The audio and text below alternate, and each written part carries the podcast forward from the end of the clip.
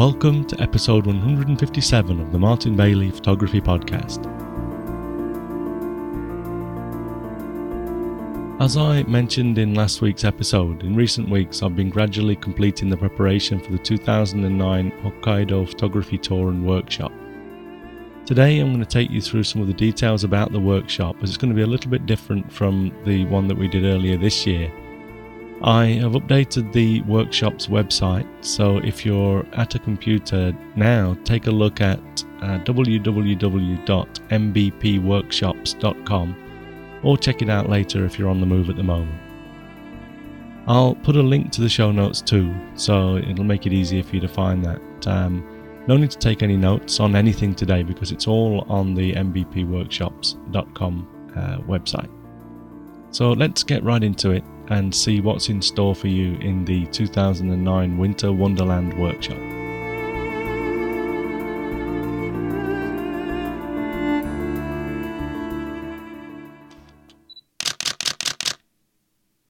So, first off, I need to tell you that, like any good businessman, I listen to my customers, and at the end of this year's workshop, I got a lot of feedback from the participants. One of the things that I heard, which I was most conscious to implement next time around was that everyone thought that the trip had been too short. We actually spent about four and a half days uh, on the ground in Hokkaido, making it a five day trip, including the travel. As it turned out that most of the participants came to Japan just for this trip, and because there was uh, just so much to see and photograph, most people wanted more time in Hokkaido. So the biggest change is that uh, I've doubled the length of the tour in 2009. Instead of saying four nights in Hokkaido, we'll be there for eight nights, giving us eight and a half full days on the ground or nine days including the travelling. Now, in case you simply cannot get away for that length of time, conversely, I have built in an early dropout option. And that means that those that you know really just cannot get away with the, you know don't have enough time or don't want to spend that much money, um, you know the the amount for the full tour, then you can actually drop out after the first four and a half days. If you go for this option, you'll be dropped at the Memanbetsu airport at lunchtime on the fifth day and given your ticket back to Tokyo Haneda Airport. The rest of the group will then continue on to concentrate on landscape work, uh, moving inland towards the Daisetsuzan uh, National Park, and then on around to the Furano and Biei areas. So we, we won't be hanging around too long with you at the airport. You'll know which gate to board from though, and it's not so difficult once you get around, uh, you know, back into Tokyo. Still, I really hope that anyone that signs up can stay for the full nine days because it's really going to be the photography tour and workshop of a lifetime. Let's go on and take a little bit of a look at the details. The photography tour and workshop will start on Monday, the 16th of February 2009, and end on the 24th. The dropout day is the uh, 20th, which is a Friday. If that is your only option, then you know it's there. Uh, but like I say, we really think uh, it, it would be just great if you could stick with us for the whole tour. We will fly into Hokkaido from Haneda Airport in Tokyo, and we'll fly into the Kushiro Airport. The first five days will be very similar to the 2008 tour.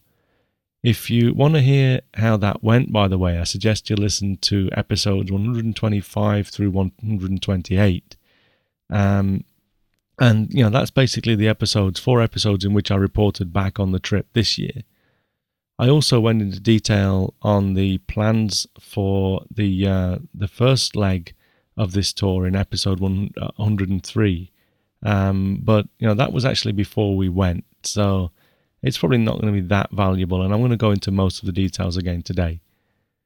Another point of reference is the video that I released in episode 146, which was basically 12 images from myself and four of the five 2008 participants. This is not only fun to watch, but you, you know it'll give you a good idea of the various ways that people uh, interpreted the first five days, or what will be the first five days of this of next year's tour. Um, I'm not going to go into too much detail about it today, except for uh, just explaining where we'll go and what we'll see. So we can, you know, we take that early flight into Kushiro on the 16th and make our way straight to the Akan International Crane Center. That's about 30 minutes or so by bus from the airport. We have a, a chartered bus for the whole uh, eight days, uh, nine nine days roughly, um, and uh, you know, professional driver, so we don't have to worry about that. There is nowhere to change on the way to the airport, though, so I suggest that you you leave um, your hotel or, or home, whether if you're here in Japan already. Um, basically, arrive at the airport in your cold weather clothing, and every have everything handy uh, for your first day's shooting. For anything that you'll need on the first day that has to go into your baggage, make sure that it's near the top and easily accessible, so you can just open the bag, throw it in your pocket or your camera bag and then be away. Uh, you know, as soon as we uh, as soon as we get to the crane center, we really want to be out on the snow and shooting as soon as possible after landing. Depending on the weather, we'll move to a different spot for before sunset. Um, you know, for maybe the last hour or so of, of the daylight, and then up to sunset, and maybe a little after. And then we spend our first night in the Hotel Taito in a small village called Tsurui that basically translates as cranes are here, which I, I love that. It's a, such a cool name for a town. Unless something changes, this is the only hotel on the tour this year where people will have to share, and it might not be everybody, but um, it's a very nice hotel. But in a small town like this, um, you know, although it has great food and wonderful people, um, a professional photographer actually uh, owns the hotel, a guy named Wada-san.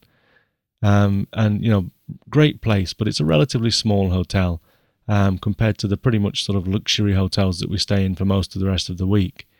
So you know, they simply don't have enough rooms for us all to have one each. But they're big, spacey rooms, um, and you know, they they have um, one of those big, typical Japanese open sort of communal baths and things. Um, hot spring type things. It's really, really nice place, uh, but you may have to share on this first night. The following morning, we get up bright and early and go down to the river and try to get shots like image number 1704. This location carries most risk in terms of weather, though. I've been here numerous times during winter mornings and only had these conditions once.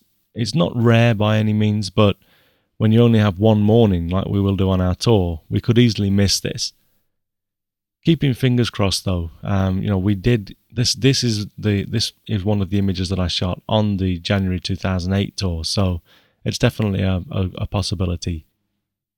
We then uh, go back to back to the hotel for breakfast and out again to shoot the cranes then move on to the Kussharo lake in the afternoon where we'll do some panning shots shooting the whooper swans as they come into land and take off from the frozen lake. And there's they're very tame, so there's plenty of you know you can get right up to them and uh, you know take all sorts of shots as well. So it's re- it was really was incredible fun the last time. We then stop at the Kussharo Prince Hotel on that night, which is an amazing hotel, great buffet, um, and it also this also went down very well last time. The following morning, it's up before dawn and off to Bihoro Pass for some dawn landscape photography like that that we can see in image number 886. Remember though that although it can be quite warm, uh, reaching almost freezing point during these uh, dawn shoots, it will get typically a lot colder. Um, and you know around minus 18 to 22 Celsius, which is about 0 to minus 8 degrees Fahrenheit. So you'll need uh, some good thermal clothing, which I'll get to later. After breakfast on this day, we drive over to Rausu, which is a pretty long drive.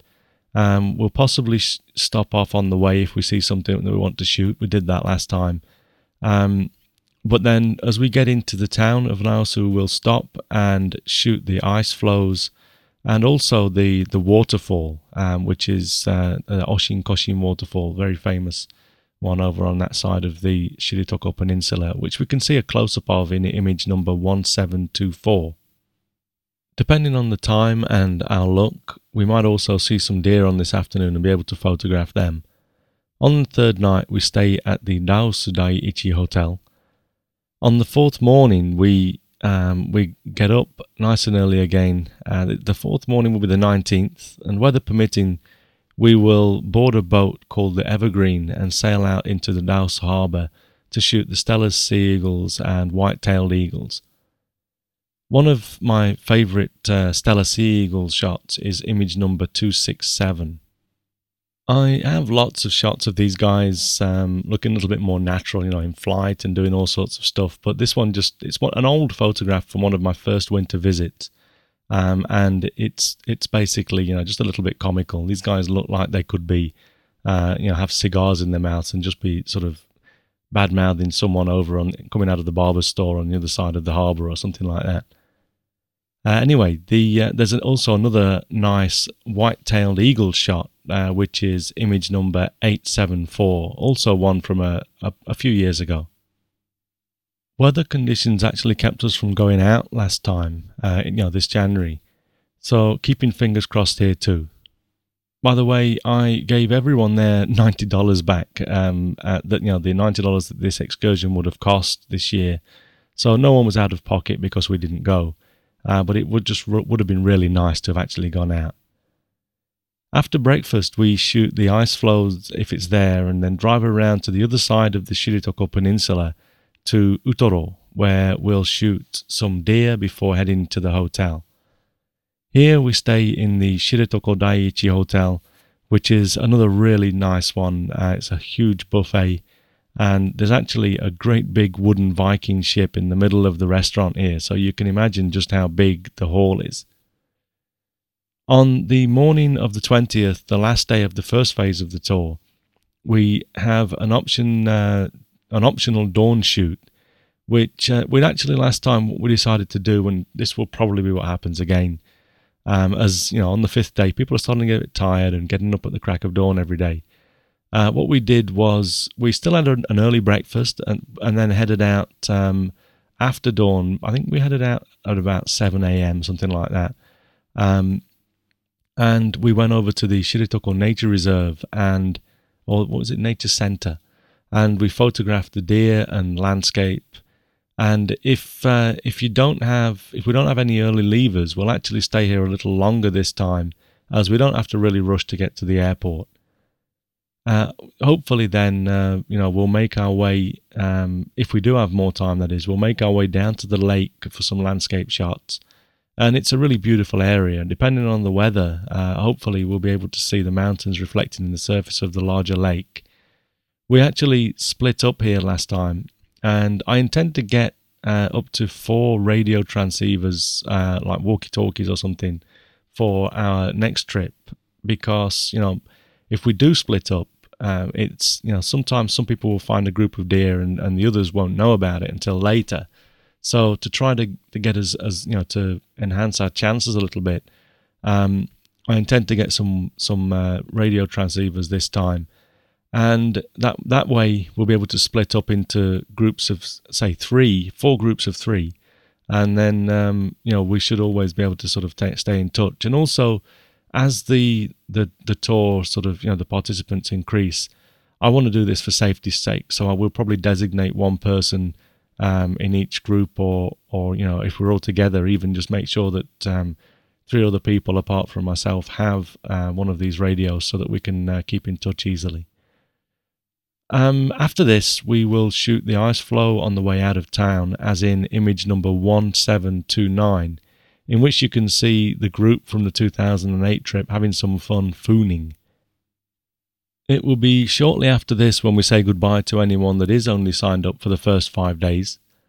The rest of the group will then head inland to the Daisetsuzan National Park. It's a long drive though, traversing more than half the island, and it's a big island, so we split the drive up a bit, stopping at a relatively nondescript town called Onneyu and I've I've booked us in a really nice hotel here again, uh, so we should enjoy it. Um, I considered stopping at a place called Kitami a few miles back up the road, but Kitami's a city, so the hotel wouldn't have been so good. It would have been more like a business hotel, as they call them here in Japan, um, relatively cheap, but we you know it wouldn't have been the same. and you know there'd have been no photography opportunities. I have never stayed in on the place that we'll stay at this time, but it looks like we, we might have some luck uh, photography wise if there's plenty of snow. Um, as it's really sort of out of out of town. It's uh, the the map at least. It looks like it's not too crowded, um, not you know not too densely populated area. The following day, we drive around the Daisetsuzan mountain range to a, uh, then we sort of start to drive up Mount Asahi. Uh, this will be my first visit to Mount Asahi in the winter, but if you recall episode 48 some years ago, um, it was about two years ago now, um, you might remember this location. It's a beautiful place, and one of my favourite shots from that trip is image number 1079. It's going to look much, much different uh, to this when we go next time, though, because the, the whole place will be totally whited out. Um, so it's just going to be a, a total winter scene. We'll stay actually on the mountain in a really nice hotel. Uh, right now, I've booked in a certain hotel, but I'm thinking of possibly changing this one um, to one that I've actually stayed in before. We go up the mountain in a cable car on the following morning and shoot some breathtaking winter landscapes, weather permitting, of course. If the weather is bad and the cable car is not running, which is a possibility, it won't um, be such a disaster as we're actually already in some of the most breathtaking scenery on the planet. After spending the morning and part of the afternoon up Mount Asahi, we'll start to make our way over to the Furano and Biei area and here we'll photograph the beautiful rolling hills with the Tokachi mountain range in the distance. This whole area is, is simply beautiful and it's made it was made famous by a Japanese photographer who's now passed away called Shinzo Maeda. And uh, we'll be shooting in this area for the last two days, making time to sort of travel around to a number of beautiful vantage points that I know will uh, we'll actually stay in the same hotel for both nights, which will make a nice change because we'll be able to leave our clothes and stuff in the room and having, you know, not having to uproot, uproot ourselves in the morning as we'll have done for all of the previous days. It'll really make a difference. And it's it's another you know really nice hotel that we'll be in. It's at the foot of the Daisetsuzan mountain ranges or mountain range. Um, it's called the Shirogane Park Hotel uh, Park Hills Hotel, sorry. On the afternoon of the 23rd, after shooting landscapes in the area since dawn, we'll uh, go and visit the Takushinkan, which is the gallery of uh, Shinzo Maeda, the guy I just mentioned. And uh, his son, Akira, is actually um, an established photographer too, and also uh, now has work displayed in the gallery. It's nice and warm in the gallery, so uh, you know, as well as the wonderful photography that we'll be able to enjoy, it should be a nice break before going back out to shoot in the late afternoon light, and hopefully uh, we'll we'll see a nice sunset over the hills of Biei. On the last morning, we'll continue to shoot landscapes with an optional dawn shoot, and then around lunchtime, uh, we'll start to make our way over to the airport for the flight back to Tokyo Haneda Airport. Um, you'll notice that these last two days don't seem quite as packed as the rest of the tour. And that's something that I've done on purpose. Uh, depending on the weather conditions and how much we think we've already bagged in the area, I'd like to arrange a review session in the hotel where we are. You know, we'll we'll go back to the hotel and look at each other's photographs and exchange ideas. And this is something that we just didn't have time to do in the 2008 tour, but um, everybody wanted to, and we just couldn't find time with the schedule being so packed. So, uh, you know, that's that's one thing that I want to try and build into these last few days as well. So it really depends on how how much we capture in in the time that we're up we do have out there, and you know also the weather. Maybe you know if it really is bad, then although we will shoot for a while, it'll probably force us back to the hotel sooner than um, you know than than we might do if we'd got slightly better weather. Um, if you remember last time um, for the 2008 tour, I started off calling this mainly a workshop, uh, but because there is simply you know so much to do, we found that uh, we, re- we really didn't have time for some any real structured learning.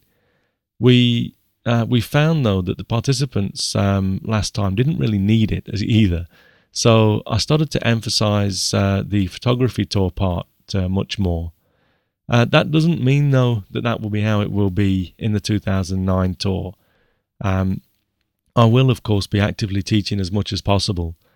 Because of the relatively full schedule, though, what I do is um, I prep everyone on the bus between locations or in the hotel on the night before, or, or you know, say whenever we have any spare time. Um, and then what I do is I'll let you know all about where we're going, what you'll see. Now, obviously, I will give you a full itinerary as well um, that you know print out so that you can carry that with you wherever we are. Um, but uh, I'll let you know where we're going what you'll see there, and any special considerations that you need to bear in mind while shooting at that particular location. Let's talk a little bit more about what you will learn um, or have refreshed while on the uh, the Hokkaido tour next February. This does, of course, totally depend on how much you already know, and if you already know something, I'll not force it down your throat. If you want to know about anything, though, I will spend as much time as necessary with the group or with individuals to make uh, sure that things are perfectly clear. I'll be shooting myself a little bit, basically because I want to capture something to show you guys how I'm doing it and, uh, you know, what I'm shooting as well. I want to be able to show you what I'm what I'm capturing, and also keep an eye on optimal optimal exposure values, which I tend to relate to the group as often as, as I can as a reference.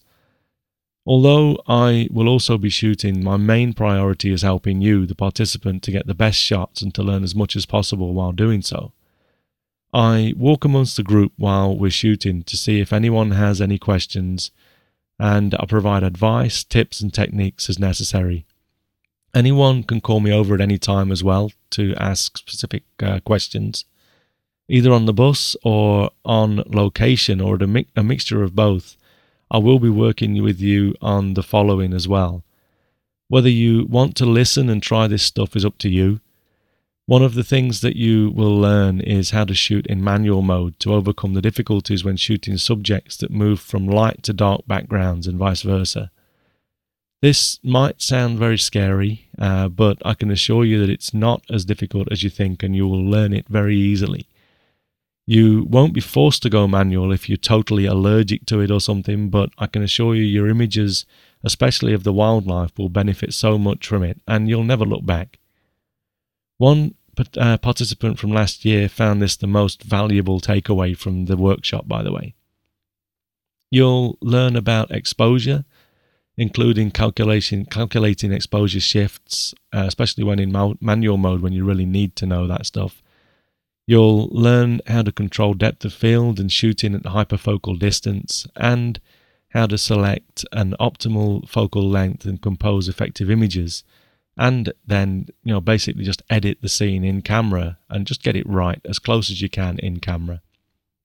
We'll work on effective shooting uh, techniques with um, you know post process camera stitching, uh, sorry, panorama stitching in mind and will perfect those panning techniques uh, to track cranes and swans and uh, you know eagles taking flight, in flight, and landing. We'll work on focusing techniques and how to make most of your cameras focus and improve your manual focusing skills. One thing that I have learned a lot about myself over the last year since, since shooting with the 1DS and its merciless resolution is better stabilization techniques for telephoto lenses and I intend to pass this on to you in the workshop as well.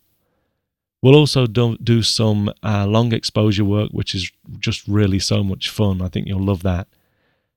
If you're not used to any of this already, you'll learn uh, how to shoot and stay safe in extreme cold and severe weather conditions. We're, if you know, we were lucky in 2008 because during most days it was positively balmy. There was, uh, you know, the, the, early morning shoots are bitter, and the weather does turn. If the weather does turn bad, um, it will, you know, it won't keep us from shooting at all. In fact, uh, I'm kind of hoping that we get some nice, well-timed snowstorms, as this will make for some great photography as well. Um, I, it, you know, it might get us back to the hotel quicker though, uh, as I mentioned earlier. If if it really is bad weather, we'll make the most of it, but probably not stay out quite as long as we would if it was nicer. Uh, but that you know that may not be a bad thing either, uh, because sometimes we just tend to shoot and shoot and shoot, and you know it, it, it sometimes will take something to get us out of that. Um, for this, you know, though, you, you're obviously going to need some good thermal clothing and protection for your for your camera gear. Even when it's pretty warm, the outside temperature rarely goes above zero degrees Celsius or 32 degrees Fahrenheit, and the coldest times it can go down as, as low as 30 de- minus 30 degrees Celsius, which is about minus 22 degrees Fahrenheit. So you're you're going to need some good thermal underwear um, long johns uh, are a, pretty much a must.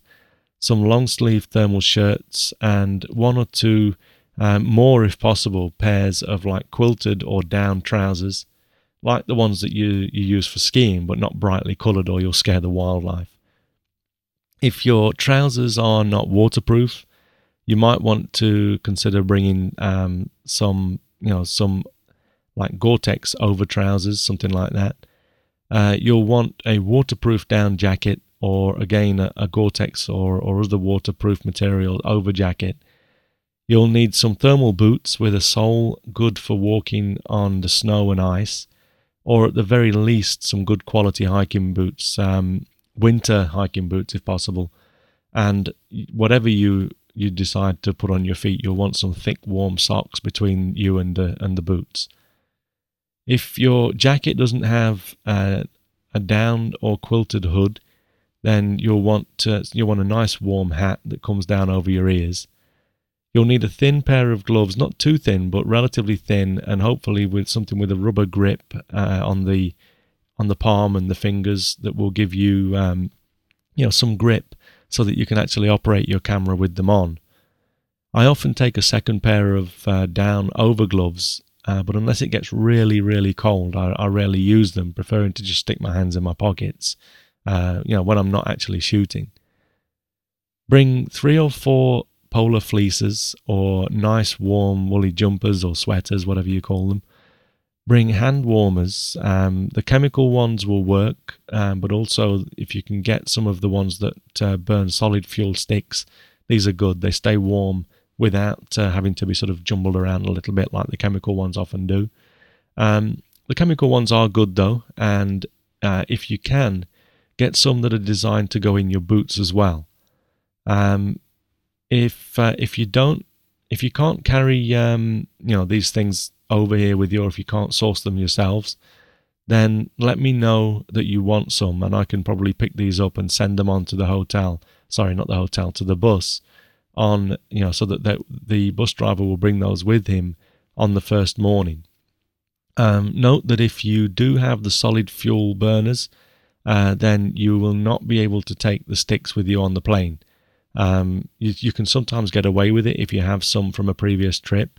You know, by all means, try sticking them in in your luggage um, at your own risk, of course. But um, if the people at the hotel find them, they'll confiscate them. I've, I've had mine confiscated uh, in the past. Um, again, with these, if you if you want some of these, let me know beforehand, and I'll buy them here in Japan. And you can actually post them up there. You just can't take them on the plane. So if I if you want some, let me know. I'll pick them up and post them onto the bus company, so they'll be there for you on the first day. Um, you know, if I do that stuff, we can just settle up with in cash when you when we meet on the first day. I'm not too worried about the uh, you know the money for these things until we actually get there. If you have any big stuff that you wanted to send on yourself direct to the bus company, then let me know and I'll give you their address. Uh, we'll need to time it so that they arrive there, but not too early because we don't want to clutter their office up with uh, with your camera gear uh, or clothing, whichever whichever you choose to send on. Uh, but they will hold a certain amount of stuff for us until the start of the tour. So, what photography gear do you need to bring? That's a, another big question. Ideally, your camera will be a digital SLR camera, uh, just because it saves changing film in the cold and possibly snowy weather. Uh, also, film gets brittle in the cold, so uh, if you're used to this, you know, if you are a film shooter and you're used to used to dealing with it in the cold, then you know by all means please do come along. It's not as though you have to be a digital shooter to come on the trip, but I think that if you are a digital shooter, you'll just realize the benefits.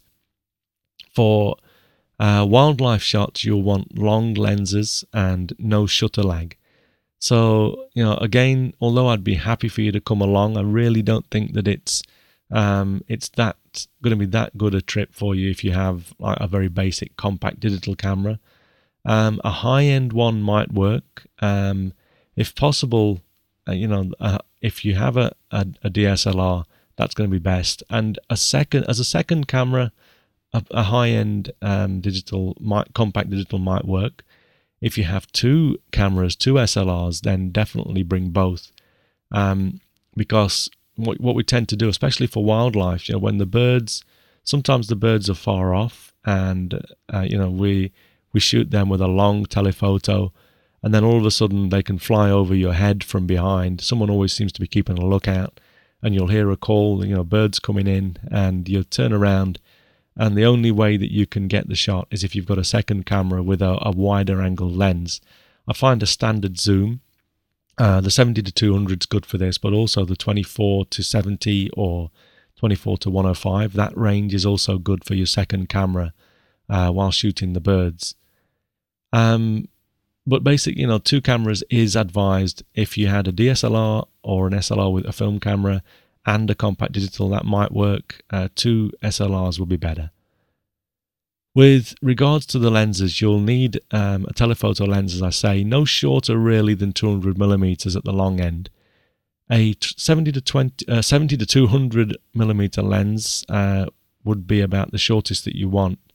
Um, if you do come with something like that, ideally, uh, ideally you'll have a 1.4 times extender uh, or converter, tele- teleconverter for it as well. Um, if you have a 100 to 300 or a 100, 100 to 400 millimeter lens, uh, that will be great as well. If you have one of the uh, the prime lenses, uh, something like a four, five, or 600 millimeter prime lens, bring it. This is this is the time that you really will get the most out of those lenses. Um, even with those lenses, I do tend to use a 1.4 times extender sometimes as well. So, really, uh, you know, if you have long lenses, bring it along. You'll really uh, be glad that you did. A mid-range zoom, like I say, the 24 to 70 f2.8 or a 24 to 105, uh, or you know any sort of standard zoom will be will be good. That's a, a nice all-round lens, both for birds flying overhead and landscape work. If you have one, uh, something even wider would be would be good. A 16 to 35 or 17 to 40, very nice lens for the landscape work. And uh, you know, so just bring that along as well. If you um, if you have a macro lens, you know you might use it, but it's definitely not essential. If you start if your bag's starting to get heavy, leave the macro out. Um, if you have a 25 millimeter extension tube, though, drop that into the bag because if you put one of those on a standard zoom, you've pretty much got an instant macro there. And so, you know, that'll save you some weight and still give you the opportunity to get some uh, close ups of things that, you know, that you, you might want to capture or you would want to capture with your macro if you had it. So, uh, let's see what else. A, a, cable release. You'll want a cable release or remote a remote timer switch for the landscape work. You may be able to use a two second timer if your camera has it um, even a 10 second if that's your only option. But uh, if you do have a cable re- release, bring it along. You'll need a um, let's see a PL filter at least for your wider lenses, and you'll need a good sturdy tripod, if possible, taller than your eye level by a foot or so. Uh, that's when you're standing up straight, of course. Uh, the thing there is that if we're in deep snow, the legs often sink in the snow, and so you, know you lose a foot or so of of the height of the tripod, and you don't want to be crouched over while you're doing much of this work. If you have a monopod, bring it if it's not again not too much weight. Um, basically, that's for uh, shooting from the boat or for the panning shots.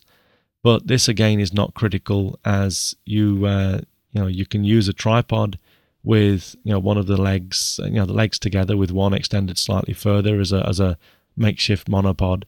And the panning work, to be honest, we just do that freehand, uh, hand you know um, with um, handheld. rather than uh, sticking it on a monopod. Um, so you know it's not it's not a big deal for that at all.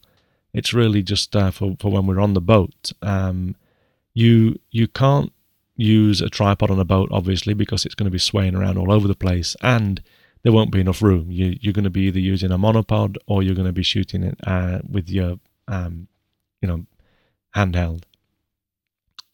You'll want to bring, uh, let's see, lots of batteries. Um, definitely, battery life is getting great, much, you know, much better than it used to be. I used to struggle with batteries in my old uh, 10D and 20D in the in the Hokkaido winters, um, but with the big batteries that they have in the 1D series now, and also the you know the most of the, mod, the more modern uh, DSLRs have much better battery life, and they tend to uh, hold up to cold much better but you'll be shooting more than you ever normally do, I would imagine. And still, most of that is going to be in sub zero temperatures. So try to be, bring around three times the batteries that you'd normally use. If you if you find that you use, um, say, two batteries in a battery pack um, in a in a, a normal day, you'll probably want to bring six batteries so that you can change them out three times if necessary. You might get away with two. Uh, you might even get away with one, but there's nothing worse than being in front of a scene, um, you know, the scene of a lifetime, and struggling for battery power. So the same goes for cards. You know, you're going to want to bring um, more memory than you think you will need, um, and film. If you're if you're a, sh- a, film shooter, bring enough film for about four weeks shooting. Really, uh, there's a lot of photography uh, to be had, and you know you can't buy good uh, film on the road here in Hokkaido especially if you shoot transla- uh, tr- transparencies. Uh, back to um, memory cards though. If you have a portable storage, then you know by all means, you know don't try to bring enough memory for the whole trip. That would be a bit silly. But if you can bring a, a portable storage unit that will last you the trip, that's good. If you have a laptop or something that you want to download to, that's good too. Uh, but whatever you do, don't come for the whole trip with like uh, eight gigabytes of card because you'll. I, I, can assure you, you'll fill it on the first day. Um, I, I actually usually, uh, especially if I'm shooting all of the time without sort of doing the, the workshop sort of stuff, I'll I'll shoot anything from eight to twenty four gig of of shots on these uh, on these days um, it's good to be able to actually just back them up in the field. So even though I'll probably be taking a laptop, I will also be have I'll also have the uh, an Epson Epson portable storage unit in my pocket, and then if you do start to fill up your cards, then you can start to back up in the field. You'll want a good camera bag, and although this might sound a little bit silly, a little bit obvious, you want one that fits all of your gear into it. You know, you don't want to be carrying uh, things in and out of, uh, you know, between the cold and warm environments in your hands. Uh, you need to get it in the bag. Preferably, um, the bag will have uh, some sort of a rubber seal on the grips, like uh, some on the zips. Sorry, like some of the Lowepro bags do. Um, but this is not such a big deal, though. The, the important thing is to get your gear into the bag uh, before you go into the warmth of the hotel and this is basically to stop condensation forming on the gear. And this can happen as well when going from the warm into the cold. So uh, usually when we're moving from extremes, we put them into the bag and you know zip them up. And you'll you'll normally want to leave them in the bag for I don't know anything up to an hour uh, if it was really cold outside, and that really just allows the the inside of the bag to become you know at least get above freezing before you open it up and um, That'll that'll prevent con- uh, condensation from forming on your gear. Um, bring a, a few medium-sized plastic bags, um, you know that you can fit your cameras in, and that way, if you do get stuck where you just can't get everything back into your bag, or you just don't want to, you can put them into a, a plastic bag and then just sort of tie them up. That will save you as well. Um, and you know you can also use these uh, to protect your gear out if it starts snowing while we're outside, uh, you can use these bags to you know, punch a hole in them or, or turn them around and sort of use a, an elastic band, which you'll probably also want to to bring. Um, you know, some strong rubber bands, and you can use those to sort of just strap them down onto the lens and just protect your gear from the snow. Um, I often though find that just draping a, a, large towel or a cloth over the lens and camera body uh, protects it from most relatively light snow unless it's really blowing a gale. If you have a proper cover that covers both your camera and lens, then this will help. You, you know, I've I've stopped recommending that you you bring uh, or that you use the the padded or quilted um, camera body covers because these, you know, they they do hinder the use of the camera a fair amount. Um, I know that Canon does one. They do a a, a, soundproofing or a, a, dampening and a cold protection sort of cover for the 1Ds. Um, to be honest, I don't know if I'd even bother with these because they hold up very well in the cold now, even though the manual tells you that they'll only work down to freezing point. Um, basically, though, you know, that if you bring a towel, or something to drape over in the in the bad weather, you'll usually be okay. You're also going to want some kind of taping or foam cover. Uh, you know, you can buy these from a camera store that basically um, slip over one of the legs of your tripod, and that's to stop your hands from sticking to the tripod in extreme cold. We're not quite done yet, uh, but that's about it for the details. It's a long podcast this week. Um, that's about it for the details of the tour and what you'll need. And I guess now you're going to want to know how much all of this costs. So for the full nine days, the tour will cost 390,000 yen, not dollars, don't worry. Uh, 390,000 yen, which is about uh, $3,700. Uh, sounds a lot, maybe, to some of you, um, but you know this is pretty much all inclusive. The cost includes uh, the flight from Haneda to Hokkaido and back, plus all meals in luxury hotels for most of the time, good hotels for the rest of the time, um, and we have, uh, like I said earlier, a chartered bus, just us on the bus. Uh, you'll have two seats to yourself, and you know that's for the duration with a professional driver. We also have to pay the driver's accommodation because we're, you know, he, he's actually with us 24 hours a day, um, especially for the dawn shoots. We need that, so it's required that we actually pay for the driver and keep him with us all of the time. Uh, it also includes the cost of the boat and other entrance fees that we uh, that might be necessary as we're going around. Um, it does not include insurance. I'm not able to purchase insurance for you here in Japan. So by signing up, you agree to either take out your own travel insurance and insurance for your gear, if you're not already covered by your home insurance, that is, or you agree to not hold me responsible if anything does happen. Japan is a safe place, um, but you never know. Uh, you know, it's it's it's you know it's full of humans, and humans do bad things sometimes. So, uh, you know, please do make sure that you're covered. Also note that uh, I obviously I don't cover your travel costs to Haneda Airport. You know, the trip starts at Haneda Airport and finishes there, so you're responsible for getting yourself over there and back home after the trip. If you do opt for the five day tour, by the way, it will cost 250,000 yen, which is about $2,400. I stress though that you will regret going for this option. If at all possible, go for the full tour, it's going to be amazing. Once again, everything that I just mentioned um, above is included, but uh, you'll be dropped off at the Memanbetsu airport on the afternoon of the fifth day. There is a limit to the number of participants. This is also based on feedback from last year's group.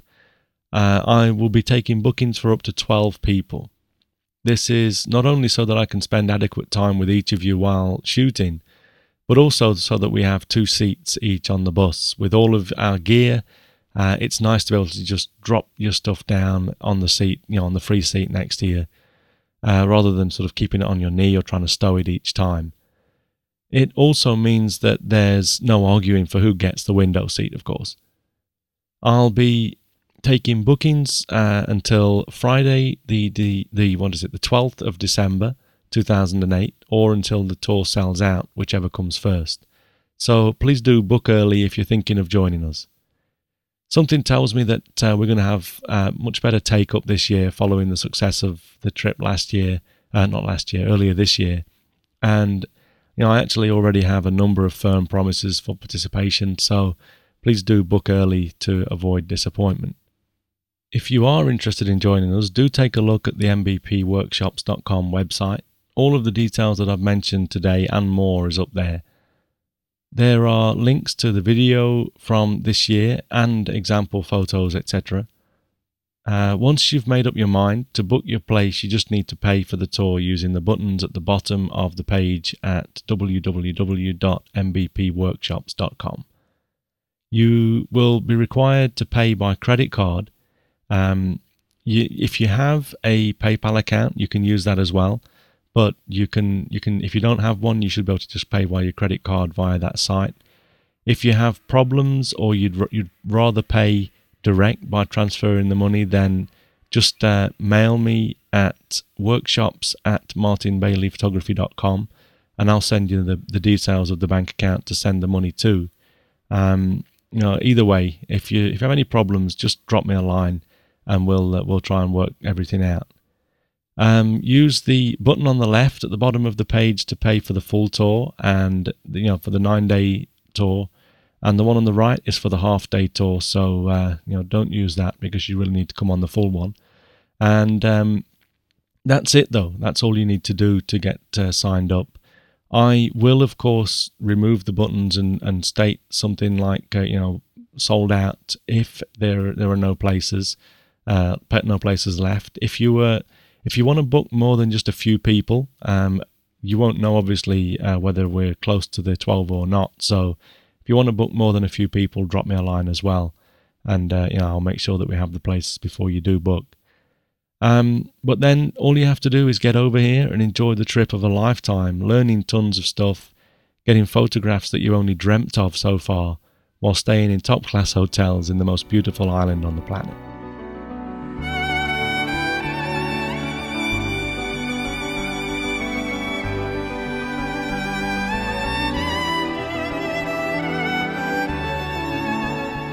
If you are interested and still have some outstanding questions, please don't hesitate to contact me with uh, you can either use the contact us button on the website or on the main website at martinbaileyphotography.com or you can mail me as I say at uh, workshops at martinbaileyphotography.com. If you do use one of the web forms, uh, please double check your email address in the form because if it's not valid, I won't be able to get back to you and you'll, you'll also you should always receive a carbon copy a cc of your email um, from this form. So if you don't receive a copy of the mail then you'll know something's wrong. So just try try a different way or, or check your email address and resend. Either way um, if you don't hear back from me within 48 hours or so of your query then please do mail again. I hope uh, i do see you next year in hokkaido though. Uh, for now you have a great week whatever you're doing. Bye bye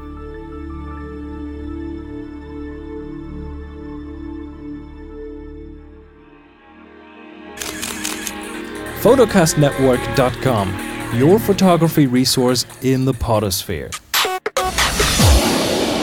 photocastnetwork.com